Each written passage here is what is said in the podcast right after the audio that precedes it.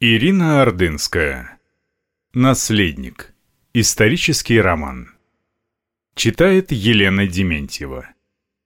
Глава 3. Царское село. С 9 по 19 марта 1917 года.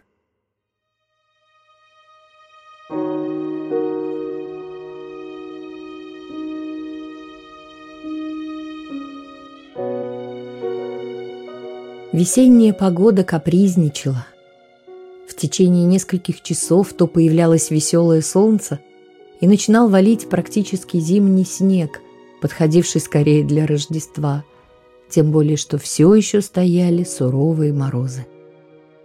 Закрытые неплотные синие шторы в спальне Алексея, время от времени подсвеченные солнцем, начинали весело сиять, однако быстро становились траурно-печальными, когда набежавшие снежные облака обращали день в сумерки. В такие моменты хотелось зажечь люстру, однако этого не делали, никому не улыбалось смиряться с плохой, совсем не весенней погодой, уступая ее капризам. Лучше уж было, переждав полутьму, надеяться, что солнечные лучи смогут вновь пробить неплотную ткань штор после ухода надоевших туч. Врачи Боткин и Деревенко, посовещавшись, наконец снова разрешили Алексею ненадолго вставать с постели, но только в полутемной комнате. На маленьком элегантном белом столике с золочеными резными ножками Лили Ден, немного пухленькая молодая энергичная дама, фрейлина и близкая подруга императрицы, по ее просьбе составлявшая сегодня компанию Алексею, перемешивала костяшки домино. Они так легко и быстро скользили по ровной лакированной глади небольшого столика, что в конце концов несколько штук, соскользнув, упали на пол. Лили, улыбнувшись, быстро их подняла. «Вот шустрые какие! Убегают, как живые!» Алексей словно не заметил желания Фрейлины завязать разговор. Он вообще с утра был молчалив, к тому же домино ему уже давно надоело, все его мысли занимал приезд отца – Вернее, его мучил вопрос, точно ли это возвращение состоится сегодня. В последнее время столько было по этому поводу несбывшихся надежд, не верилось, что наконец этот долгожданный момент настал. Он постоянно прислушивался к звукам во дворе. Лили тоже заметно нервничала, но считала своим долгом скрывать беспокойство, потому настойчиво не в попад шутила. Впрочем, цесаревич не обращал на это внимания. «Ваше Высочество, прикажете начинать партию?» – поинтересовалась Лили. Взяв себе шесть костяшек и освободив центр стола, она поставила там дубль в две шестерки. Алексей не слышал вопроса Фрейлины. Ему показалось, что за окном послышался едва уловимый рокот подъезжающей машины. Но к окну подходить было бесполезно. Дорога от ворот к дворцу – и пространство у личного подъезда отца были с другой стороны здания. Тем не менее, услышавшая шум Лили, отдернув штору, приоткрыв окно, выглянула в парк, постаравшись рассмотреть площадку у ступеней, ведущих в парадный круглый зал дворца. Император иногда останавливался у него, но сейчас машина сюда не подъехала. Звук мотора становился яснее. Алексей радостно вскочил со стула. «Это папа! Это его мотор, я точно знаю. Папа приехал. Он вмиг оказался у двери. «Простите, ваше высочество, но туда нельзя», — решительно встала перед ним Лили. «Но мне же разрешили вставать. Я на минутку встречу его на лестнице. Он обрадуется. Пропустите меня, пожалуйста», — попросил Алексей, не решившись отодвинуть от своего пути уважаемую даму. «Императрица запретила вам покидать комнату», — Фрейлина была неумолима. Она предупредила меня, что как бы вы ни просили, когда приедет император, вы должны ждать их величества здесь, они сами поднимутся сюда. Лили, пожалуйста. Это была последняя попытка со слезами в голосе уговорить Фрейлину. Простите, я не могу. Рокот мотора уже был слышен совсем ясно. Затем можно было понять, проследить по звуку, как машина, приблизившись ко дворцу, газанула в последний раз и остановилась. Алексей вернулся к столу с домино. Закрыв окно, Рядом с ним села Лили с напряженным застывшим лицом. Они больше не смотрели друг на друга, а только усиленно вслушивались в доносившийся шум, потому что после остановки машины появились другие звуки. Топот ног пробежавших куда-то людей, голоса вышедших в парк нескольких громко разговаривающих с офицером солдат, которым тот отдавал приказы. «Лили, дайте руку». Алексей судорожно схватил руку Фрейлины, его лицо покраснело от возбуждения. Звук мотора вдруг снова задребезжал и совсем скоро, удаляясь, затих. Машина уехала. «Папа приехал. Я уверен», — спокойно сказал цесаревич. Фрейлина нежно улыбнулась ему в ответ. «Еще подержите меня за руку, хорошо?» — попросил он Лили.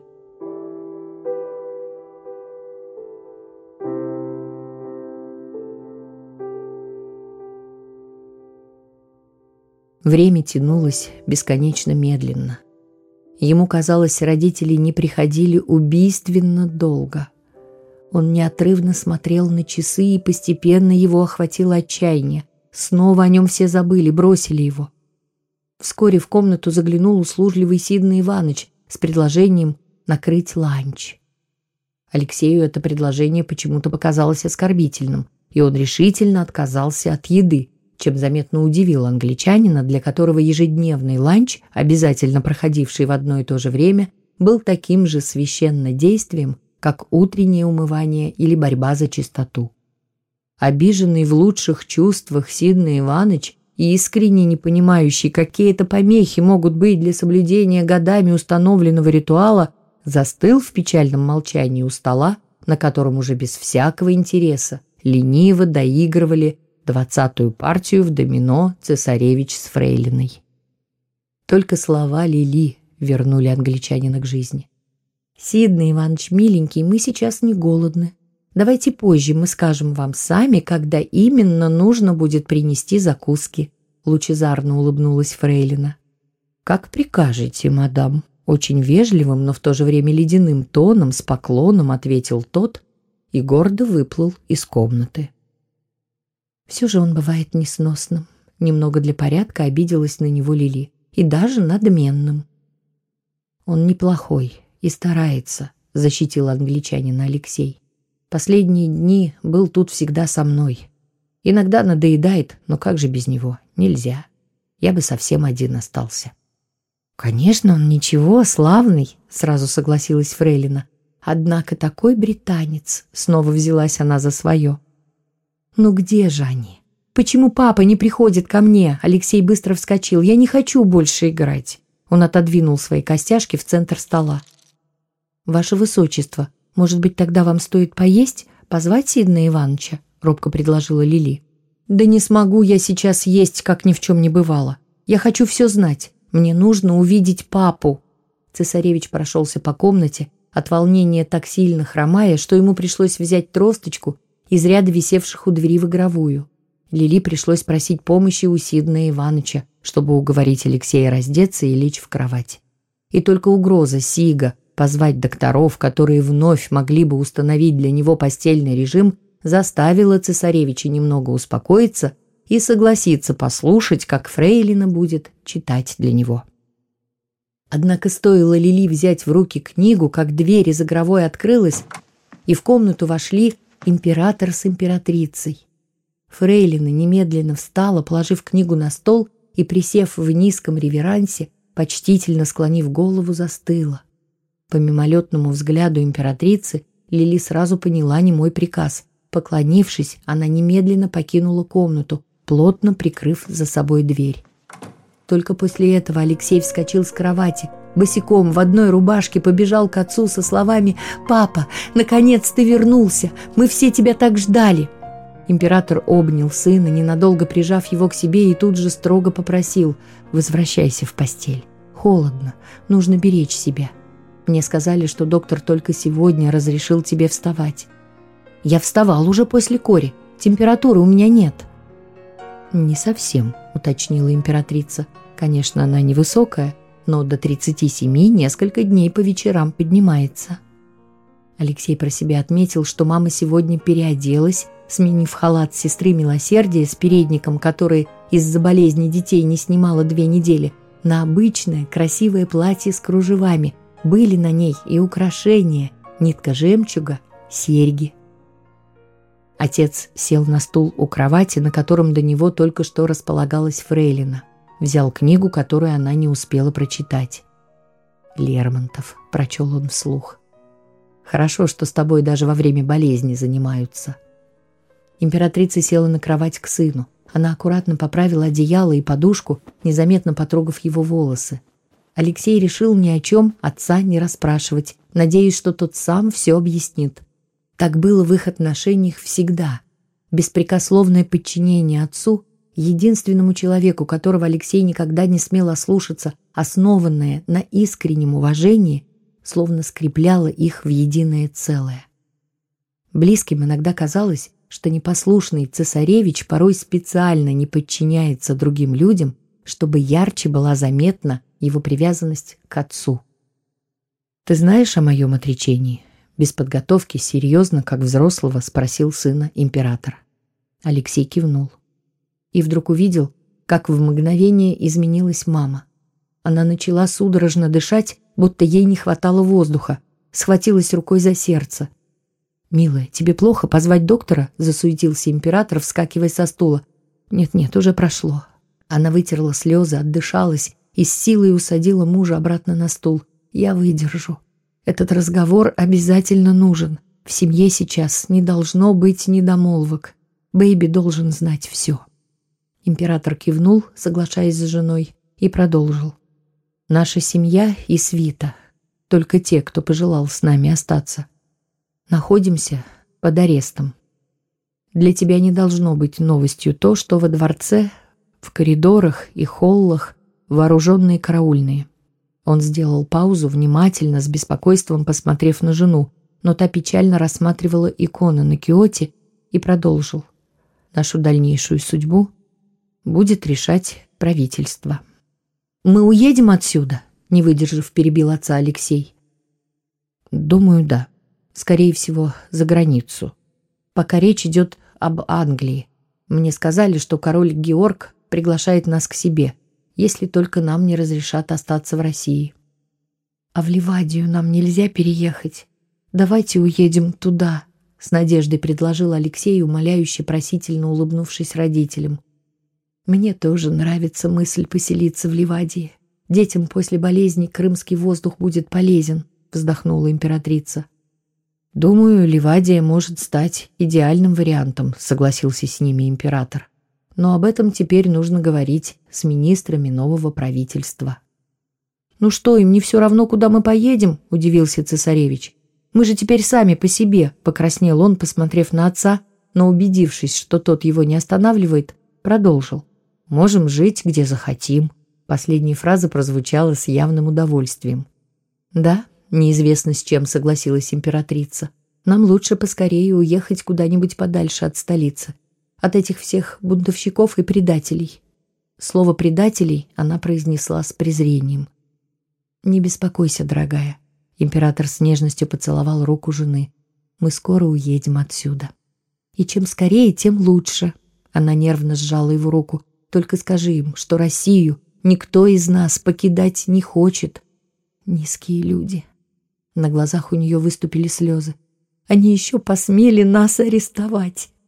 «Мам, солнышко!» — Алексей сел на кровати. «Не расстраивайся!» «Да-да, мой мальчик!» Она поцеловала сына в лоб, уложила его. «Тебе нужно отдохнуть, мой маленький солнечный лучик!» «Ничего себе маленький!» — возмутился тот в ответ, поудобнее устраиваясь в постели. «Мне скоро тринадцать лет исполнится!» «Сейчас отдыхай», — поднялся император. «Позже я приду к тебе снова». Императрица тоже направилась к двери. «Папа, подожди, пожалуйста!» Останься ненадолго. Ты иди, дорогая, я сейчас. Император вернулся к кровати сына. Алексей дождался, пока дверь за мамой закроется, и решительно начал. «Пап, прости, но мне нужно было у тебя спросить. Почему ты больше не хочешь быть императором? Объясни мне, я пойму. Мне сказали, что ты устал, поэтому не можешь. Это так?»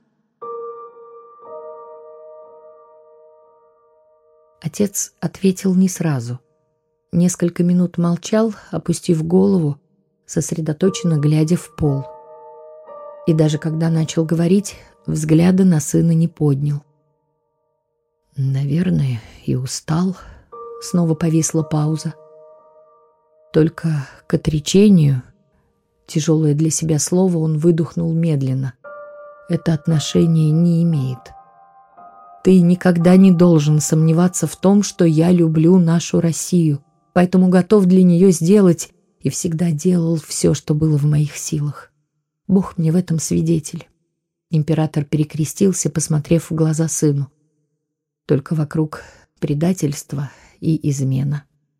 Я делал, что мог, и если для того, чтобы спасти сейчас страну, мне нужно отречься, пусть будет так. Они должны понять, что власть не для себя мне нужна. Не от них, людей. От Бога я ее получил, но если лучше для Родины было мне отречься, я отрекся. «Я так тебя люблю!» — невольно вырвалось у Алексея, отчего он сразу смутился. Никогда отец не позволял в их отношения проникать сантиментом, считая, что от сестер и матери сын получает и так слишком много нежных чувств. Алексей испугался, что отец сейчас выскажет неудовольствие таким немужским словам, однако император ласково улыбнулся. «Я тоже очень тебя люблю». Император помолчал еще несколько минут и продолжил говорить спокойно, отрешенно, глядя в сторону окон. «Ты потерпи, сейчас трудное время. Так устроен мир, что в жизни людей всегда происходят перемены. Но человек свыкается с ними. Не сразу, часто с болью, но привыкает ко всему, к чему, кажется, невозможно привыкнуть. Я понимаю, папа, не волнуйся.